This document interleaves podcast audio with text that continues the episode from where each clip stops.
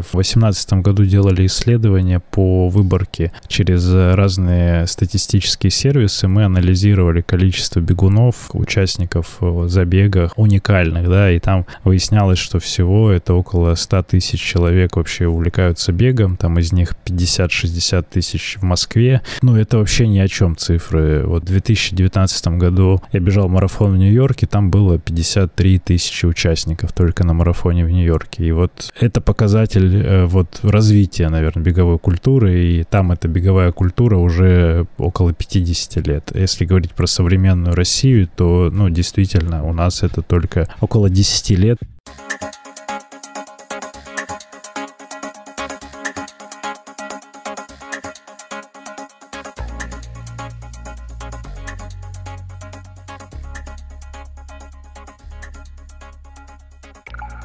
Всем привет! Это подкаст «Гибкий ЗОЖ». С вами его автор и ведущий Антон Хоменко.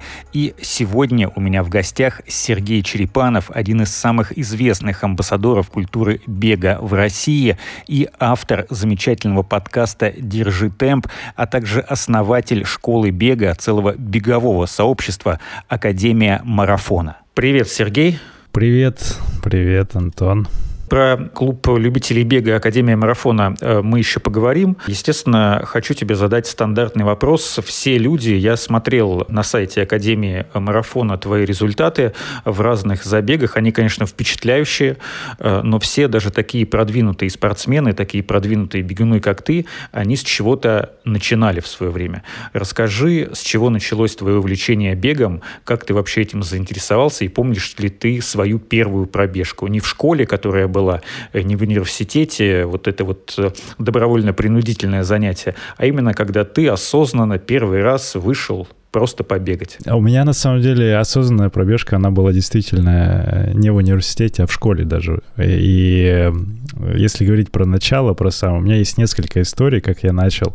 Начну с базовой. Это был ну, вообще в 2000, наверное, год. Кто-то из наших слушателей еще, может быть, и не родился, из твоих слушателей тоже, не знаю, что за аудитория, но это был 2000 год, Олимпиада в Сиднее, и я впечатлился забегом а, Мориса Грина, это американский спринтер на 100 метров и олимпийский чемпион, и на тот момент рекордсмен мира. Я увидел, как он а, легко преодолевает эти 100 метров, какой он был харизматичный на награждении. Меня впечатлил этот формат, и я начал задаваться вопросом, а можно ли так, и Э, благодаря секции легкой атлетики у нас школе, благодаря моему учителю физкультуры Сергею Николаевичу Лобищеву, вот у меня появился интерес к легкой атлетике уже тогда. И Правда, он не разглядел мой потенциал в тот момент на длинные дистанции. А мы занимались спринтом и бегали короткие дистанции, но тогда уже тоже были кроссы, и мы бегали ну, просто по, по полю, где-то там роща. Мы жили на окраине города, и там была лесополоса, в которой мы туда-обратно пробегали. Там выходило около 3-5 километров, в зависимости от желания бежать. И вот таким образом это была длительная пробежка. И в университете тоже все нормативы, ну, я любитель физкультуры, скажем так, с детского возраста, и поэтому в университете не было добровольно-принудительно, я прям, мне нравилось э, бегать такие, участвовать в кроссах межуниверситетских каких-то, факультетских. И в тот момент был футбол, мини-футбол зальный. Мы активно еще в это играли, и ну, я понимал, что у меня есть некоторая выносливость. Если говорить про современный бег любительский на длинные дистанции, то первая пробежка такая, ну, она систематически не заканчивалась, то есть я так побегивал э, один-два раза в месяц, мог выйти на стадионе, так потрусить, что-то турнички, а где-то в, я смотрел в 12 в 13 году, я вдохновился там активация была такая «Разбуди район» от Adidas, и вдохновился вот этой историей, что ребята бегали, и решил подготовиться к какому-то забегу. Тогда это был э, полумарафон э, по-моему, осенний гром он еще тогда был, это осень была, и он проходил на Лужнецкой набережной, еще не в парке Мещерском здесь, в Москве, а практически в центре Москвы, где проходит сейчас московский полумарафон. И вот решил поготовиться просто по приложению Nike Plus, тогда Run, Run Club, Nike. Ну, что-то вот Nike, какое-то приложение было, я сейчас даже не знаю, есть ли оно в доступе. И там была программа. Ну, как... да, Nike Run Club, оно так и называется, Nike, сейчас есть Nike черненькая такая иконка. Да, да, да. И вот тогда базово на всех смартфонах, кажется, стояли эти приложения. Я скачал его, посмотрел, там можно было определить результат э, время, когда, когда забег, какая дистанция, какой темп, э, вообще что делать. И он мне выдавал какие-то тренировочные программы, я смотрел, бегал, и тогда же примерно я понял, что... Ну, я там консультировался с ребятами из, э, из Алтайского края, из Барнаула, которые профессионально занимались э, длинными дистанциями. Они мне давали какие-то еще там подсказки в качестве тренировок каких-то, ну, отличных от Nike. И вот э, как-то вот так пробежал, получилось, и дальше это все перешло в марафон и в какой-то в длинный бег. Ну, вообще я хочу сразу отметить, что когда мы смотрим летнюю Олимпиаду, очень легко заразиться каким-то видом спорта, особенно бегом.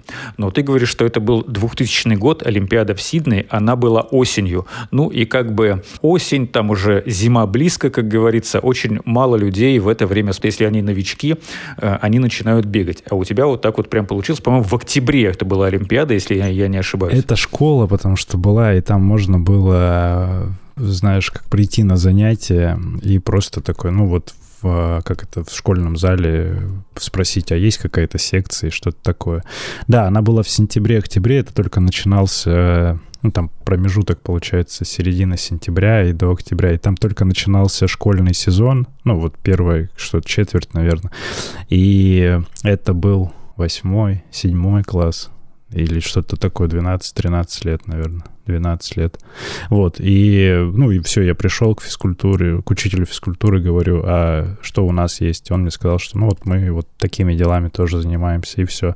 Но так как он был э, тренером э, изначально, он специализировался на прыжках в длину и на спринте, он такой, ну, вот будешь спринт бегать. Ну, и в целом в детском возрасте там, наверное, акценты на короткие больше дистанции идут, и поэтому ничего такого профессионального из меня не вышло. Когда, ну, то есть в 2013 году ты начал уже бегать, так сказать, во взрослой жизни. Да, да. То есть 10 лет в этом году исполняется, я тебя поздравляю. Я уж не знаю там, когда конкретно, когда это была дата, не знаю, можешь ли ты сам это проверить э, по каким-то статистическим данным, но в любом случае 10 лет, это классно, я тебя поздравляю. Помнишь ли ты свои какие-то, ну, знаешь, есть у каждого бегуна какие-то свои отметки первая десятка, первые 15 километров, первый полумарафон, первый марафон. Расскажи, пожалуйста, про вот эти моменты. Ну, вот, наверное, мне проще, э, знаешь, количеством каких-то забегов. Я каждый свой марафон помню, я пробежал их 9 или 10 официальных. Я сейчас, э, если брать горные марафоны тоже. В общем, у меня и какие-то ультразабеги есть, и марафоны в разных городах и странах. Я каждый его помню. А тот первый полумарафон, это вот как раз э, осенний гром, про который я рассказывал. И Э, что-то время, час 43 или час 45 в этом диапазоне. Я где-то смотрел скриншоты, искал из приложения эти вырезки. У меня где-то даже есть э, там совсем первая пробежка, которая зафиксирована в Nike э, Run Club. И если говорить дальше, то вот после этого полумарафона был перерыв. А, ну, просто я такой, ну, классно пробежал. И там вот эти забеги найковские были десятки, которые тоже очень активно они продвигались. И в следующем году я почему-то тоже после лета примерно не, не после лета, а где-то в начале лета загорелся темой питания. Я там пересматривал рацион, и у меня было веганское питание. Я без Э, животного белка, решил пожить немножко и посмотреть, э, как организм будет себя чувствовать именно в физической нагрузке. И вот у меня был такой э, челлендж, задача к себе. Я за три или за четыре месяца, ну, наверное, там около трех месяцев я подготовился к московскому марафону, который осенью в 2014 году был. И это был первый марафон, вот эмоционально очень насыщенный марафон. И Было интересно и неожиданно. Был первый результат 3 часа 14 минут, и для многих любителей это там спустя несколько лет подготовки такой недостижимый результат, а у меня это получилось сразу, и мне ребята сказали, типа, ого, а ты, ты как тренировался? А я вот также по приложению тренировался, у меня не было ни тренеров, сообщества особо не было, но я вел видеоблог, наверное, тогда один из первых и рассказывал про свои тренировки и вообще вот как совмещать, там, как с питанием разобраться, потом какие-то эмоции после первого марафона. И вот на, на волне вот этой вот заряда первым марафоном, благодаря вдохновению моего приятеля Дани Черникова, надеюсь, он будет слушать это, вот я вообще влюбился в тему марафонов, у него у самого какие-то челленджи были в плане вот этих топ-6 major марафонов, и он меня вдохновил, что можно путешествовать, можно бегать в разных странах, можно вообще совмещать туризм и спорт, и с ним же мы спустя полтора месяца поехали в Стамбул в 2014 году также. И это было мое первое самостоятельное путешествие, именно если говорить про не туровые какие-то выезды. Мы сами взяли жилье, забронировали там какие-то хостелы, квартирки и в Стамбуле какое-то время провели. И вот я на контрасте спустя там полтора месяца сравнил, и это меня очень сильно впечатлило. Также улучшил результат, там 3.08 уже было, и потом такой, о, и расстроился еще от того, что я да, из трех часов не выбежал эмоционально.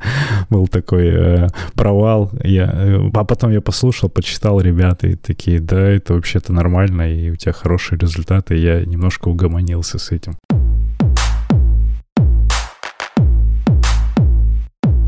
Вот что касается э, психологического своего настроя, э, каждый бегун, когда выходит на старт, неважно какая дистанция, он рассчитывает на какой-то результат.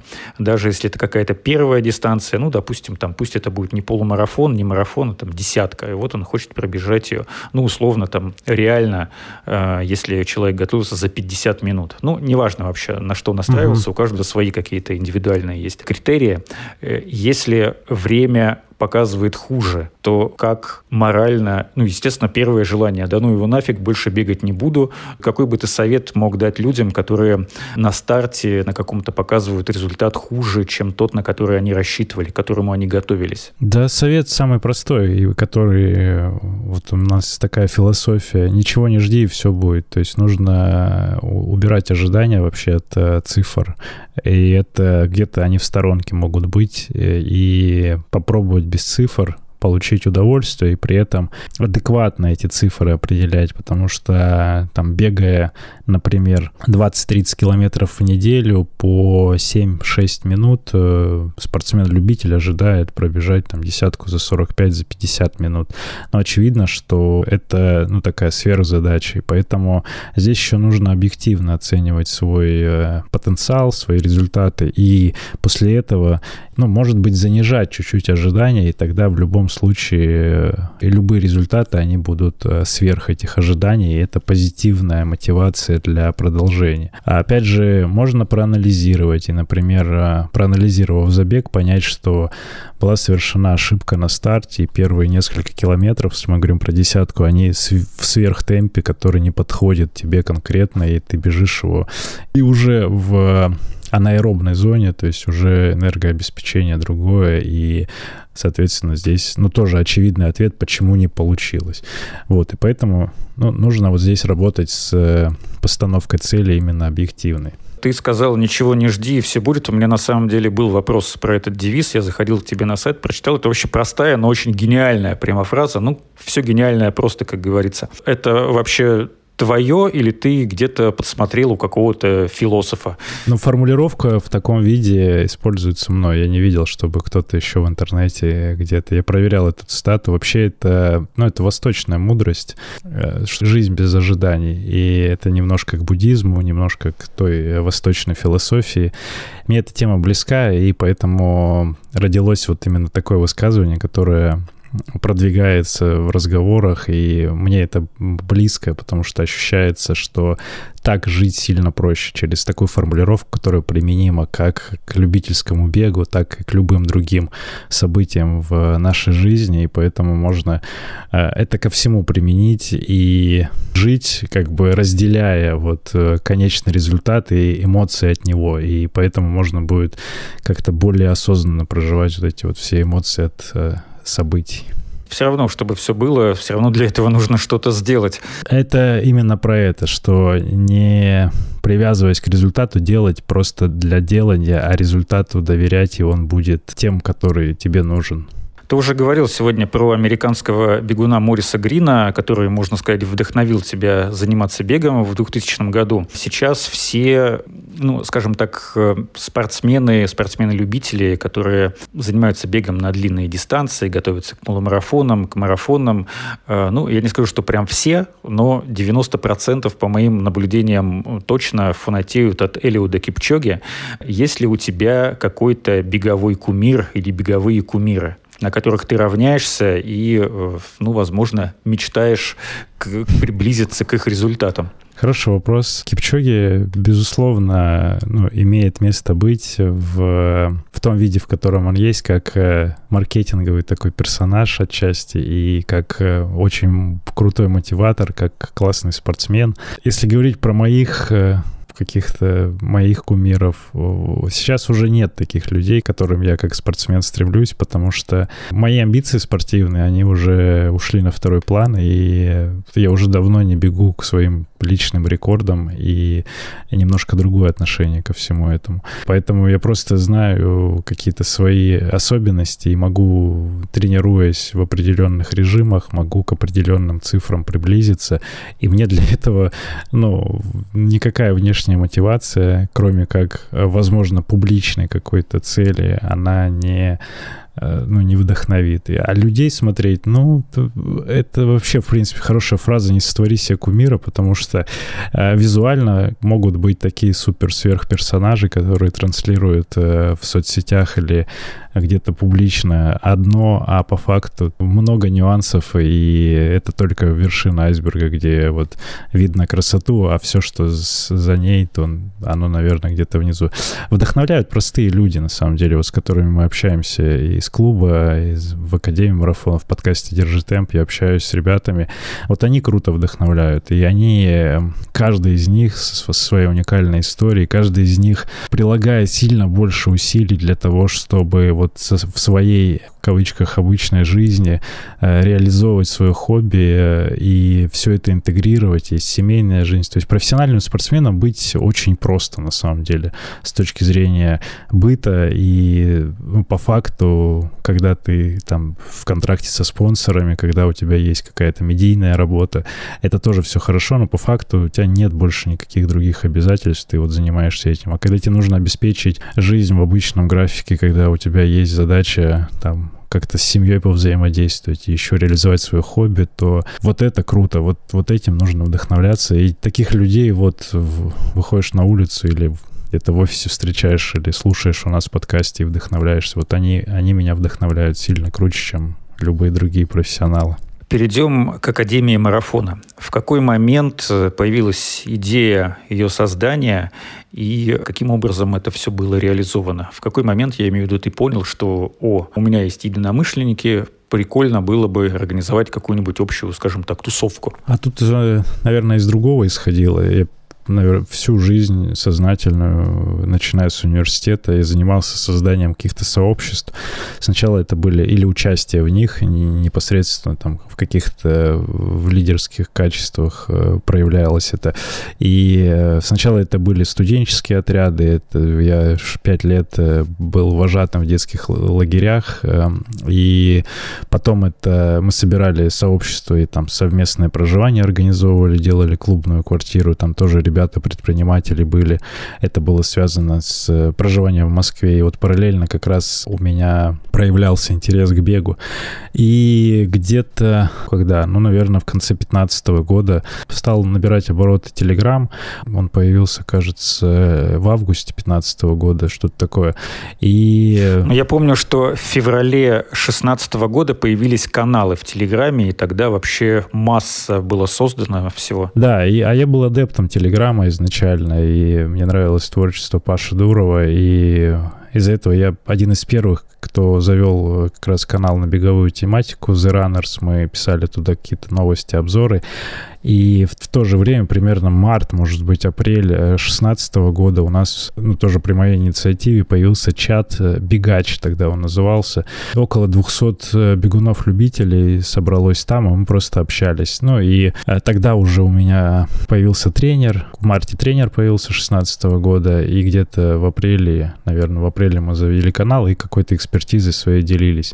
Я на тот момент готовился к марафону в Вене и хотел бежать там а, из трех часов, а марафон в Вене был в апреле, и вот пробежав этот марафон за 2.51, а, еще больше как бы утвердился в том, что у меня это получается, и уже какой-то свой путь появился в достижении этого результата, и ребятам стало интересно, я начал активнее делиться каким-то опытом через призму тренера, опять же. И потом, где-то летом, мы начали крутить идею с сообществом тоже, как это сделать, тренировочный процесс. И я параллельно работал в в компании Делимобиль, и вот это хобби потихоньку заняло большую часть моего времени, и осенью 2016 года я сказал, что вот все, мы делаем теперь клуб, и закончил с э, наемным трудом и занялся развитием клуба. Был один тренер на тот момент и там группа из 10-12 человек спортсменов, которые через э,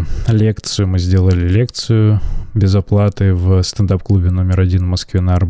И через эту лекцию, то есть стендап-пробег мы делали, ну, не через призму смеха и шуток, хотя там было весело, а просто три часа вещали вместе с э, доктором и э, иногда с тренером, его включения какие-то слушали про пробег, ну, вообще как подготовку. То есть тогда собрались около 60 человек, и это все лидеры мнений на тот момент, и сейчас они тоже известны там Даня Раннер, э, Черников, Лена Калашникова, там кто-то еще, Саша Гуляев был, в общем, много ребят э, того времени, там журнал «Марафонец» и прочие, прочие, кто вот только начинал, да, как-то себе заявлять, сейчас они где-то на слуху или рядом с этими медиапроектами. И вот мы поговорили, там какое-то количество ребят к нам присоединилось, и мы начали такое движение и потихоньку тренировались, но это как бы еще не было все равно таким большим сообществом, которое есть сейчас. Это была эгоистичная идея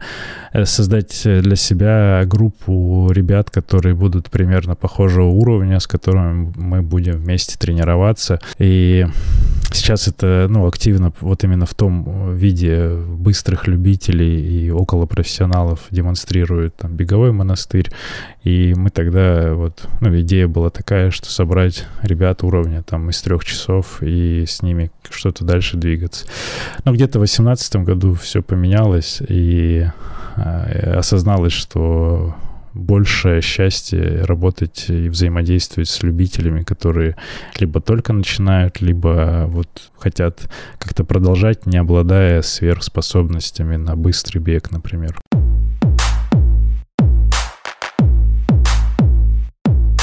Вначале был один тренер и 10 участников, а сейчас сколько тренеров и сколько членов в Академии? Ну, сейчас команда из 10 человек, тренеров из них 5, и учеников, академиков, так мы их называем, академиков, спортсменов клуба, их, ну, что-то в районе 150, наверное какое-то количество там онлайн занимается, процентов 10, 15, 20, ну 20 на 80, наверное, такое распределение, как обычно. Онлайн и основная часть это здесь, в Москве, это групповые занятия, это разное расписание, разные локации и много-много форматов. То есть у нас уникальность в том, что у нас все тренеры на, на тренировках присутствуют одновременно. Ну, там есть внимание ко всем людям, хотя вот можно сказать, что у нас групповые занятия, но такие, как мы говорим, с индивидуальным подходом. Ребята получают вот э, свою экспертизу, то есть у них есть там тренировочные планы индивидуальные и ну, много всего вокруг этого. То есть Академия марафона — это уже некоторая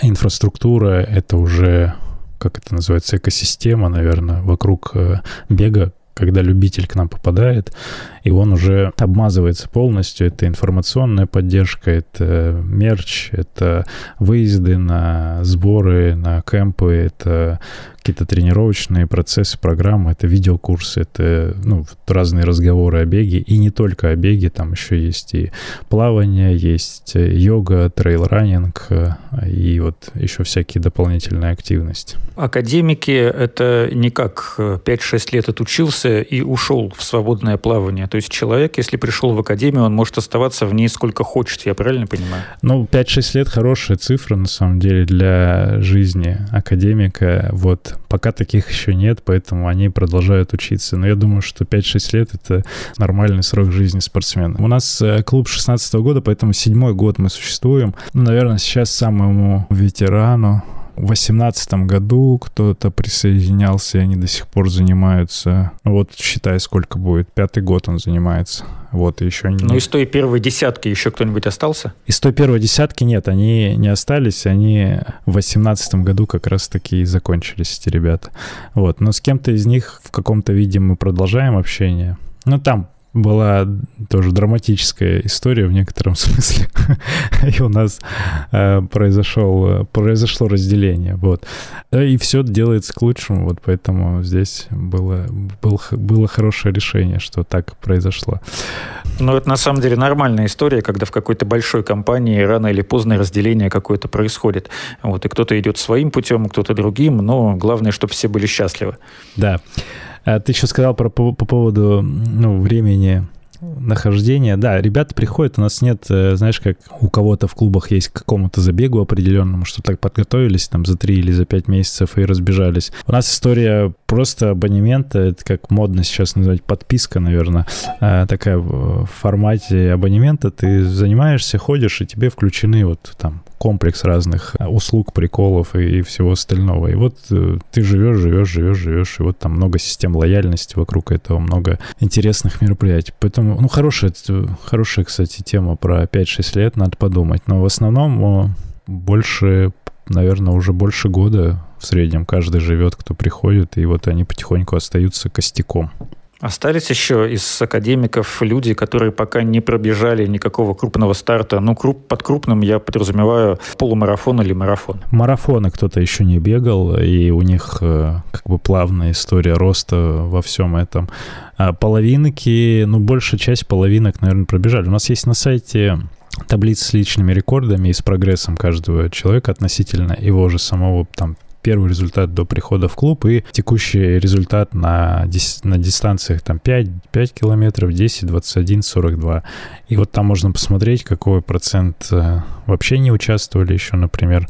Такой минимальный процент, на самом деле, люди растут, и, ну, опять же, у нас философия такая, что ты плавно развиваешься на каждой дистанции, и все это идет э, очень постепенно, постепенно набирая, э, набирая силу, и вот там даже ребята, кто занимается 2-3 года, они еще даже не собираются бежать марафон, потому что они хотят утвердиться на половинке, например, или на десятке, и Э, уже имея хорошие результаты там на половинке, они пока не заглядываются на марафон даже. Я видел эту таблицу на сайте Академии. Я посмотрел на результат, говорю, ну, классно. Э, ну, просто у меня таких нет, поэтому я всегда, ну, даже если бы были, я всегда восхищаюсь результатами других людей, даже если они, там, не знаю, лучше или хуже моих. Главное, чтобы человек э, чем-то занимался. Да. Потому что, ну, активность на самом деле очень важна. А гиподинамия – это плохо, ребята, запомните. Гиподинамия – это когда больше сидячего образа жизни и мало движения. Угу.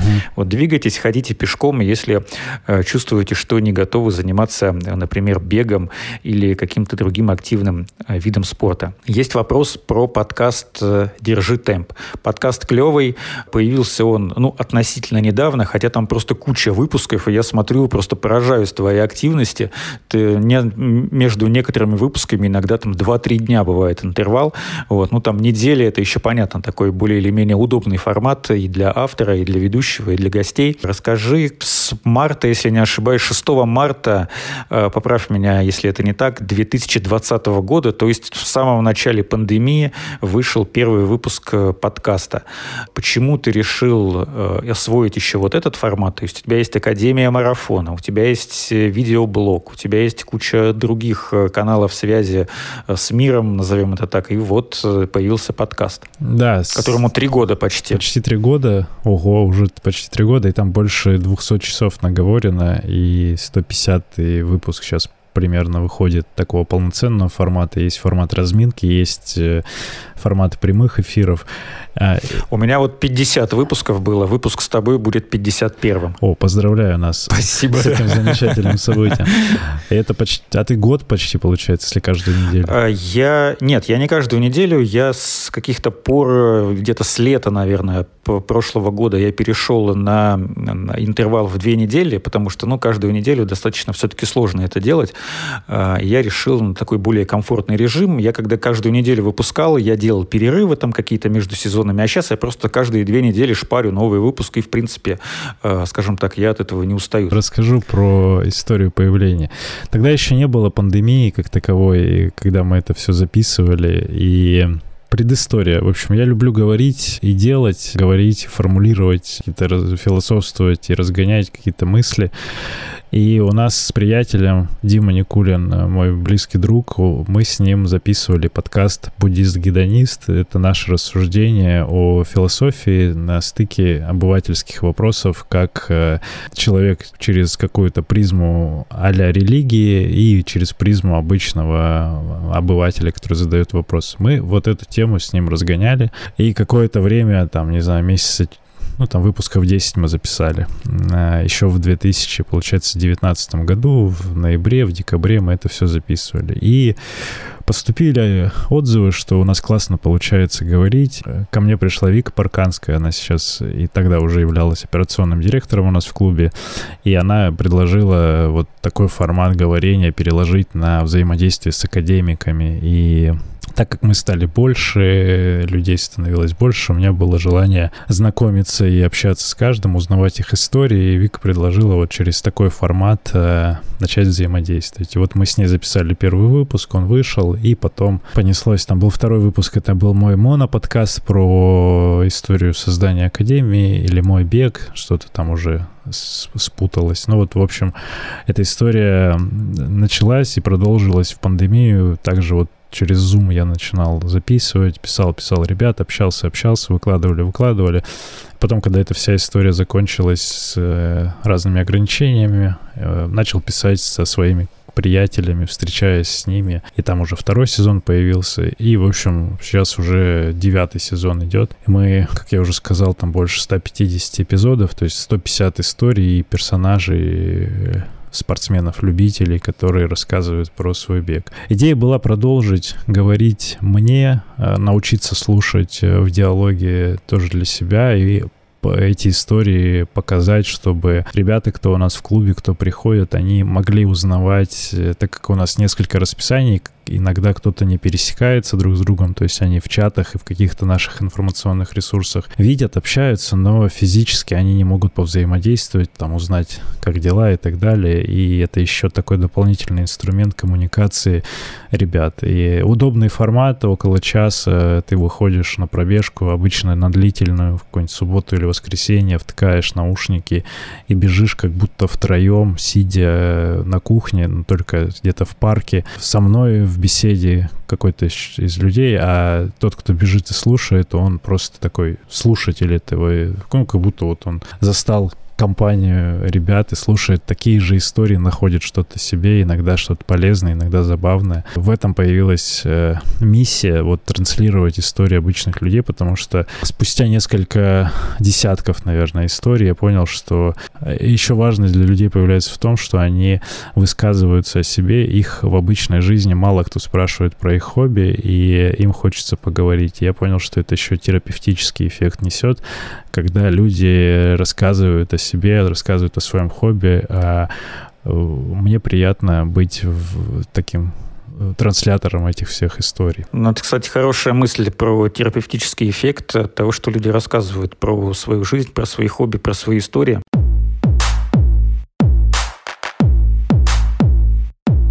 Академия марафона появилась примерно в тот же момент, когда, по моим наблюдениям, по моим подсчетам, и начала формироваться где-то 7, может быть, 8 лет назад культура э, бега в России. То есть понятно, что были люди, которые бегали и 10, там, и 15, и 20 лет назад, но вот массовую популярность, возможно, благодаря соцсетям, благодаря интернету, хотя интернет уже намного дольше существует, чем 7-8 лет, слава богу, или не знаю, к счастью, не к счастью. Почему именно в этот момент стал бег э, наиболее популярен. 10 лет назад не встречал или встречал, но очень редко людей на улице, которые просто бегали, занимались бегом. И это для многих э, в, тот, в то время было ну, удивительно. Ну, в чем прикол бежать по улице, особенно если погода не очень хорошая. Сейчас это уже не вызывает ни у кого никаких вопросов, э, даже у тех, кто ну, максимально далек даже от мысли заниматься бегом. То есть уже не показывают пальцем в человека, а, смотри, дурачок, бежит под дождем по улице. Вот, потому что ты Э, по большому счету, не побоюсь этого слова, амбассадор культуры бега в России. Угу. Один, скажем так, из амбассадоров, потому что, ну, э, мне кажется, что каждый человек, который бегает, он уже амбассадор бега, потому что его видят и другие люди, и даже если человек бегает первый, второй, там, третий раз в жизни, э, то он уже может только одним своим видом, что его увидели на улице другие люди, кого-то заразить, кому-то подсадить в голову идею тоже заняться бегом. Угу. А так и вопрос какой? Почему в последние несколько лет культура бега в России начала а, стремительно поч- развиваться? Почему? Ну, тут много факторов, на самом деле. Основной из них — это ребрендинг бегового сообщества, и вот через э, их медиа-ресурсы и вообще ребрендинг мар- московского марафона в целом. И это примерно 10 лет назад как раз произошло, когда Дима Тарасов собрал команду, и они перезапустили тот московский марафон, который до этого был московский международный марафон мира, где как раз-таки там международные участники были, там были дедулечки, бабулечки в таких вытянутых э, трикошечках, в полукедах еще с той советской эпохи. Э, как раз-таки благодаря первое вот беговому сообществу, которое начало новое какое-то видение транслировать любительского бега, во вторую очередь благодаря беговым клубам и трансляции э, через лидеров мнений там в инстаграмах, везде в социальных сетях. Эта история очень сильно распространилась. Я, наверное, скажу, что вот тогда заметные ребята, 14, наверное, даже раньше год, это Макс Журила и еще тогда I Love Running э, в том виде, в котором они еще тогда были, когда он активно рассказывал про бег с лекциями вот, э, наверное, он один из первых, кто собрал коммерческий беговой клуб. Там были клубы любителей бега. Много брендов появилось, которые начали заходить через дополнительную активность. Как я уже говорил, Adidas, Nike, они делали Adidas или Adidas, как, как угодно, Adidas пусть будет. Они делали забеги, вот эти «Разбуди район» комьюнити, они сделали ранбазу, они давали какой-то мерч, собирали ребят, какие-то без э, оплаты тренировки проводили. Nike тоже делали свои вот эти десятки, ночную десятку. И на ВДНХ, и на Воробьевых горах э, тоже дарили футболки за счет вот мерча, так называемого, за который не нужно было платить. Много людей привлеклось, и я с улыбкой сейчас вижу людей, которые с того времени бегают в этих футболках, и прям круто, что ну, это теплые чувства вызывает. И вот совокупность факторов, на самом деле, ну и люди стали чуточку успешнее, чуточку доход у них поднялся, и бренды пришли, и это все э, вот э, в такую круговерть закрутилось. На самом деле ты говоришь, что вот не крутят УСК, в регионах до сих пор еще, ну, такое, пока очень со скрипом это все продолжает развиваться, там не так, не такая большая активность, вот может быть в центральных городах, там Москва, Питер, Казань, а вот у вас там где-нибудь в Калининграде такие... Ну... В Калининграде на самом деле вот массовый бег очень популярен. У нас, конечно, конечно, нет какого-то своего забега, ну, то есть забег РФ каждый год проходит во всех городах, в Калининграде в том числе, а какого-то калининградского марафона, полумарафона, какой-нибудь десятки, там его нет. Ну, есть, конечно, некоторые там полумарафон, есть Галдап, это в, в Калининградской области проводится. То есть такие, но они тоже не очень популярные, потому что, на мой взгляд, их как-то не очень хорошо пиарят. Может быть, мне нужно как-то с этим помочь. Вот. А так, ну, э, на самом деле по улице бегает очень много людей, то есть в центре города вокруг Верхнего озера такая локация довольно-таки угу. популярная. И, э, ну, это не вызывает никаких удивлений ни у кого. В общем, доступность. Э, доступность это... Даже я тебе, я тебе скажу, я когда летом бегаю, тут недалеко от моего дома, где-то километров в трех, есть тоже озеро другое, и вокруг него тоже бегают люди. И там летом, естественно, ну, тепло, я выхожу рано, часов в 5 утра, и сидят еще ребята, которые всю ночь гуляли, они сидят, пьют пиво, ну и как бы такие, молодец, давай, беги. Ну да.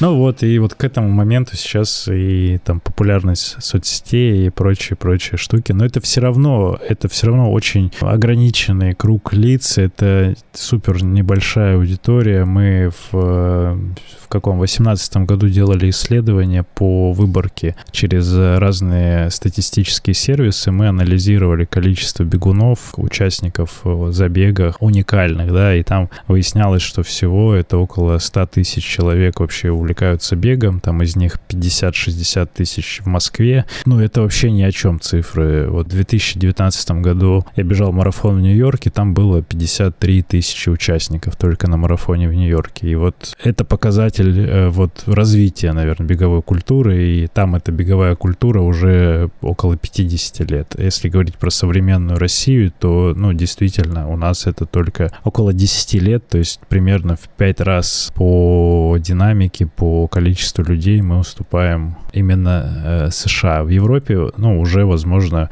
мы приблизились. То есть московский марафон является одним из топовых марафонов в мире, а я побегал в разных континентах, в разных странах, и по уровню организации он сопоставим там с Нью-Йоркским марафоном э, именно с точки зрения технических всех нюансов регистрации, социальных медиа активностей, красоты трассы. Э, единственное, в чем мы уступаем, э, пока именно эмоционально по количеству болельщиков. И вот я каждый раз в любых разговорах про марафоны напоминаю о том, чтобы люди не стеснялись, выходили, поддерживали, участвовали сами в в, болении, может быть, э, искали своих друзей, э, приятелей, которые бегут, и как-то их тоже поддерживали, причем в непопулярных местах, тем более сейчас город и разные другие города, вообще не, не только про Москву речь, а в целом про те города, где проводятся забеги, э, многие заведения, кафе, рестораны или какие-то кофейни, они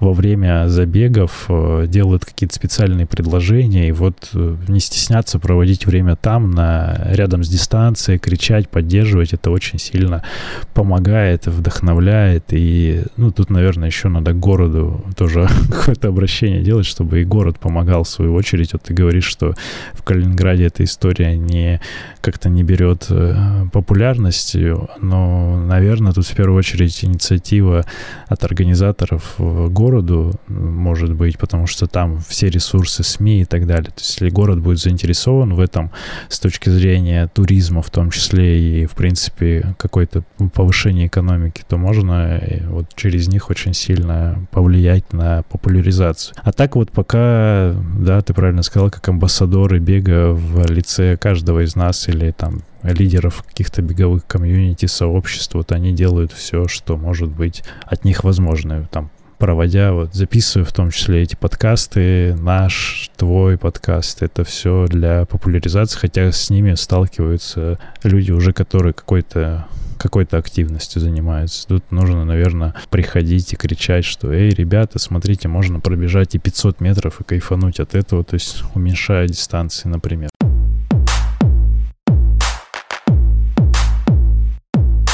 К Академии марафона еще хотелось бы вернуться. Естественно, ссылку на сайт я оставлю в описании этого выпуска.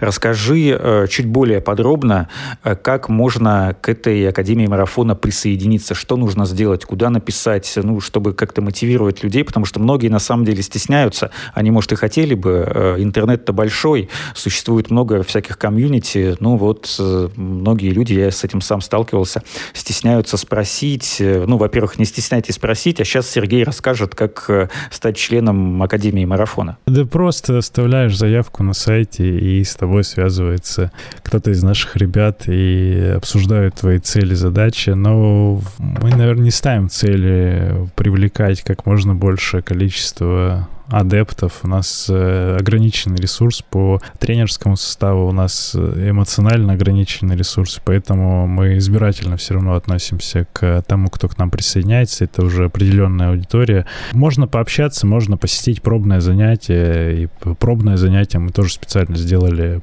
платным, а оно стоит какую-то небольшую сумму, это чтобы повысить мотивацию, значимость для самого участника, что он приходит и он чувствует некоторую ответственность.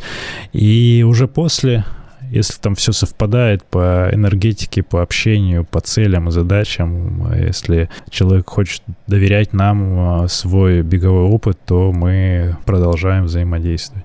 Самое простое, как э, получить наш какой-то опыт и присоединиться через информационную составляющую. У нас есть видеокурс э, по технике бега, где я с э, тренером Аней Танговой, мы записали его в прошлом году, аккумулировав туда много информации, очень полезной для... Ну, я думаю, что она полезна и для среднего уровня бегуна, для любителя начинающего уровня это супер полезная информация. И вот через видеокурс, там короткие уроки с домашними заданиями, вот через это можно прикоснуться. Это уже большая ценность большая польза для каждого. Вот дистанционно, кто ребята где-то в разных городах и странах живут, приобретают себе в подарок и получают прикольные результаты, они спустя время получают. Вот, наверное, таким образом. Я правильно понимаю, что для того, чтобы стать членом Академии марафона, академиком, для этого уже нужно иметь за плечами какой-то беговой бэкграунд, то есть э, вы не занимаетесь бегом с нуля? Почему? Люди есть, кто вот совсем недавно начинают. Опять же, они начинают, и э, мы с ними очень внимательно разговариваем. Таких э, небольшой процент людей, то есть совсем новичков, вот если ты еще не бегал и хочешь начать, то скорее вот опять же посмотри видеокурс и сам проведи какую-то работу самостоятельно, тебе этого будет достаточно. Получи привычку систематически заниматься и уже потом дальше присоединяйся. Возможно, есть какие-то другие школы бега, где прям совсем с новичками будут э, заниматься. Ну, если кто слушает нас дистанционно, точнее не из Москвы, наверное, дистанционный формат совсем не подходит для новичков, потому что там нужно много внимания для ну, визуальный контакт, э, каких-то моментов править. И да, я сейчас подумал просто о том, что действительно прям совсем новичков у нас уже нет, э, и скорее люди приходят вот с каким-то минимальным, но стажем. Сергей, спасибо тебе большое. Очень рад, что ты побывал в гостях у меня в подкасте «Гибкий ЗОЖ». Э, Сергей Черепанов, основатель клуба любителей бега Академии Академия марафона и автор подкаста «Держи темп». Сейчас будет у меня к тебе небольшая просьба. Для начала напомню, что э, подписывайтесь на телеграм-канал подкаста «Гибкий ЗОЖ», ссылка в описании. Обязательно ставьте лайки в Яндекс Музыке и желательно только 5 звезд в Apple подкастах. И, значит, Сергей, у меня есть такая традиция, как-то э, исторически сложился такой слоган у моего подкаста. В конце каждого выпуска я и мой гость желаю э, нашим слушателям быть красивыми, здоровыми и гибкими гибкими. И я говорю красивыми и здоровыми, а ты скажи и гибкими. Окей? Окей. Итак, Сергей Черепанов, основатель бегового клуба Академия марафона и подкаста «Держи темп». На этом наш сегодняшний выпуск закончен. Будьте здоровыми, красивыми. И гибкими. Спасибо, Сергей. Пока. Пока.